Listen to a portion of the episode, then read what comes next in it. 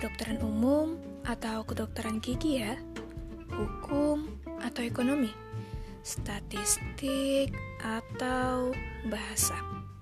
Hai, kenalin, aku Uci di podcast Kampus Life Check ini, aku bakal sharing kepada teman-teman semua bagaimana pengalaman aku sebagai seorang mahasiswa kedokteran gigi.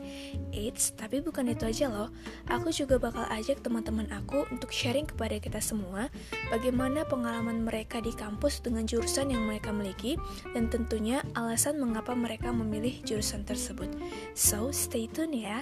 Bye.